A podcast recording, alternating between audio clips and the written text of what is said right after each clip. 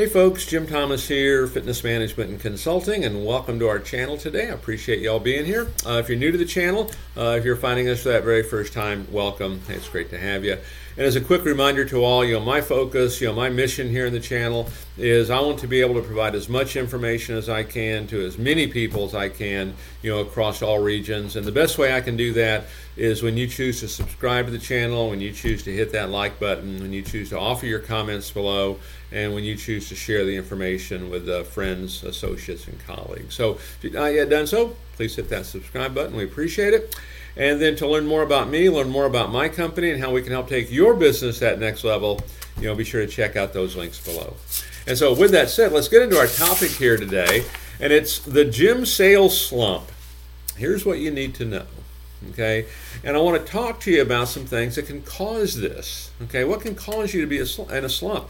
So, if you're a gym owner, you're a gym operator, you know, you want to listen up. If you're a district manager, you want to listen up. A sales manager, uh, really any kind of a manager, because all of this can apply. If you're an individual salesperson, take a look at this. You know, can some of this apply to you? Okay? Because we want to get you out of this because you know many times you know it's uh, you know there's two kinds of clubs one that are in a slump and the one that's ones that will be. It happens okay? And these are some of the reasons they do. So number one on my list is kind of overzealous expectations okay? The expectations are too high. Now let me tell you what i mean by that because i'm a believer in high expectations. I think well, I think one of the big problems that folks have sometimes they have too much of a small think, okay, in terms of what they want to do. But here's what I want to kind of comment here, and this will kind of lead into some other things as well. But overzealous expectations, okay, we want to do a hundred sales this month, okay, and maybe you never done a hundred sales a month, and maybe that just beats you down right out of the gate. But what's the real secret to getting a hundred sales in a month? For me, you know what that real secret is, you know, all things being equal, is if I want to get 100 new signups, get 200 people to walk in the front door. You know, because the problem becomes when we start looking for 100 people, that might be a bit, you know, unrealistic. You know, 100 people that want to join, but can I get 200 people to walk in the front door? Well, of course, you know, we can do that all day long, okay? Because, you know, we're, we're in the marketing business and the promotional business and the attracting attention to ourself business. So, yeah, we can do that. That becomes the secret. So, those overzealous expectations, you can have high expectations. Make sure we understand them. Okay, break them down. It's like we do in the in the sales process with money sometimes. Break it down to the ridiculous. You might even say, well, hey, it's a dollar a day. Well, gosh, I can afford that. Okay, break this down to that ridiculous as well. So, overzealous expectations. Uh, number two, attitude issues. You know, one of my favorite quotes, I think it was Henry Ford if you think you can, or if you think you can't, either way, you're right you know, attitude and mindset really is the foundation of everything that we do. You have to have that that positive approach. And I've always thought, you know, just when it comes to training staff and with, with folks and how we look at hiring and training and onboarding folks, if someone's got a great attitude, you know, they're looking for positive outcomes. You know, we're in the solutions business, right? You know, we're looking for solutions and we follow the process, we're going to have success it gets back to what I was saying earlier. If you want 100 sales, get 200 people to walk in, have a great attitude, follow the process, you're kind of rolling all of a sudden. And you know, funny thing is, sometimes it can be that simple. Um, number three, you know, we get an issue of confidence. You know, one of the common things that I've seen is, you know, when, when whether a, a gym, a manager, a department, a person, we slump, our confidence and our self esteem is suffering. More often than not, that is always true. You know, we lost that swagger. Okay, confidence and self esteem is suffering. You know, how can we get that confidence and self esteem back? Well, one of the things I would suggest if you're not working out in your gym, start. Start. Start working out in your gym. Okay, because everything we tell our customers true. Okay, on what, what exercise does for us. Okay, you know, start associating with folks that uh, support you and believe in you and can offer you know positive guidance and positive direction. Become a student. Use this channel. Okay, always be learning. You know, always be learning more. How can you get better? You know, get that confidence and that self-esteem back. You know, go for some kind of low-hanging fruit, so to speak. And what I mean by that is, you know, maybe you know offering add-on programs, you know, to your member base. You know, you know they want to add on a family member, or maybe your member base wants to upgrade their membership. You know, sometimes those can be a little easier because they're already a customer.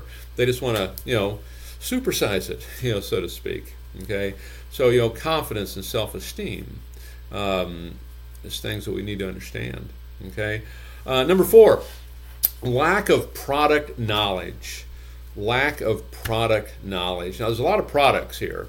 There's the fitness product, there's your business product, there's uh, the sales product, the people product. You know, you know, I mentioned earlier, become a student of this. You know, we want to have product knowledge. One of the things I suggest you do, make sure you're working out on every piece of equipment that your, your gym has. Understand how they work, how they tick, how it feels. Be sure you're taking every class. Get to know all your instructors Okay, know what's happening. You know, stay abreast of the industry. You know what's hot, what's not, what's cool, what's not. Okay, understand people. I know on the product knowledge side. I know when I first became a manager, you know, I didn't know the first thing about managing. I mean, I was I was a salesperson that did well. I was doing maybe 100 sales a month. Okay, and I became the new manager over the assistant manager. I would offer offered challenges in and of itself. But I knew nothing about this. And I knew every single Friday I would go to the bookstore and buy a book on sales and a book on sales management and how to do this and how to guide this and how to direct this and what needed to. I became an expert on sales and sales management. Okay? And our sales reflected that. And so, lack of product knowledge. Again, use this channel, you know, to help educate you. You know, go to the bookstore. You know, another great opportunity to do that. Number five, you know, the gym sales slump and what you need to know. It's lack of a buyer understanding. Lack of buyer understanding. And more often than not, this is our fault. And there, there's two things I want to comment here on lack of buyer understanding. And a lot of this, we could talk for a long time on a lot of this. But, you know, buyer understand. Number one, make sure they understand that you're asking them to buy, if indeed you are. I hope you are. Okay? Make sure they understand that. I mean, one of the things I always like to do, particularly if it's a new person or someone slumping, I like to be very transparent on this. So I'm taking Mary through. I'm getting ready to start the tour. And Mary, hey, as we're going through the tour, you know, I'd like to ask you, please be thinking about how I can help you lose the weight, how I can help you keep the weight off, and how I can help keep, get you off that medication. Because, Mary, if you think I can do that for you, I'd like to sit down and explain our membership options to you. Fair enough? And so it's open, it's transparent, everybody knows. Okay, you know, buyer understands, and plus it makes it easier for us, I think. Okay, and then the other part of buyer understanding, make sure we're not selling memberships, we're not selling personal training and such. Um, we're solving problems for folks, and so ask the customer, what kind of goals do you have? Great, and then ask them, why is that important to you? Why is that important to you? Okay, you know that's the big thing because you solve that for them. You know they're happy, you're happy. Um, number six, poor prospecting. You know what we need to know about a gym sales slump. Poor prospecting. You've got to keep your pipeline full. How many new leads are you bringing in every day? Eight, nine, ten? Are you bringing in that many? If you are, that's good. That'd be what 300 leads a month if it's 10 a day. You know, 10 leads a day. How many leads a day are you bringing in? What's your plan to do that? How many outbound calls are you making a day? What do you say in those outbound calls? What do you say when you leave a voicemail message? Again, you can search the channel here, you know, for additional information on that. Okay, but poor prospecting, this is what'll get you and uh, we have to do it every day. You know, you have to learn that power of consistency and doing it right and providing value. But poor prospecting, you know, making those outbound calls, it is so crucial, and it's one of the biggest weaknesses of the industry as a whole. You know, check out this channel for more information on that. And then number seven on uh, the gym sales slump and what you need to know. Sometimes it's just a disorganized approach.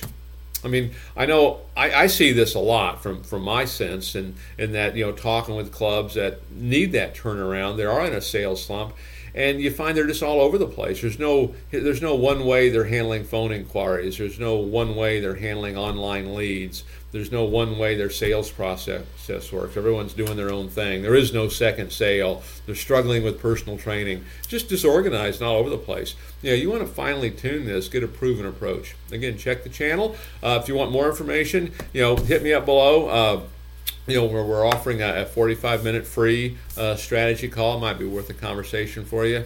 You never know, that might be all the help you need on something like that. So uh, take a look at this. You know, what you need to know. Here's the things that cause that sales slump. Here's what gets you there. And maybe go through this, it can keep you from ever getting into that sales slump. So, folks, again, my name is Jim Thomas. My company is Fitness Management and Consulting. Appreciate you being here today. And as I mentioned earlier, my focus, my mission here on the channel is I want to be able to provide as much information as I can to as many people as I can across all regions. And the best way I can do that is when you choose to hit that subscribe button. Uh, if you find value in the videos, please hit the like button. Um, look forward to hearing your comments below. Uh, share the information with uh, associates and colleagues. And um, you know, if you haven't done so, you know, do that now. Hit that subscribe button. And to learn more about me, learn more about my company, and how we can help take your business that next level, be sure to check out those links below. And we'll look forward to seeing you all in that next video.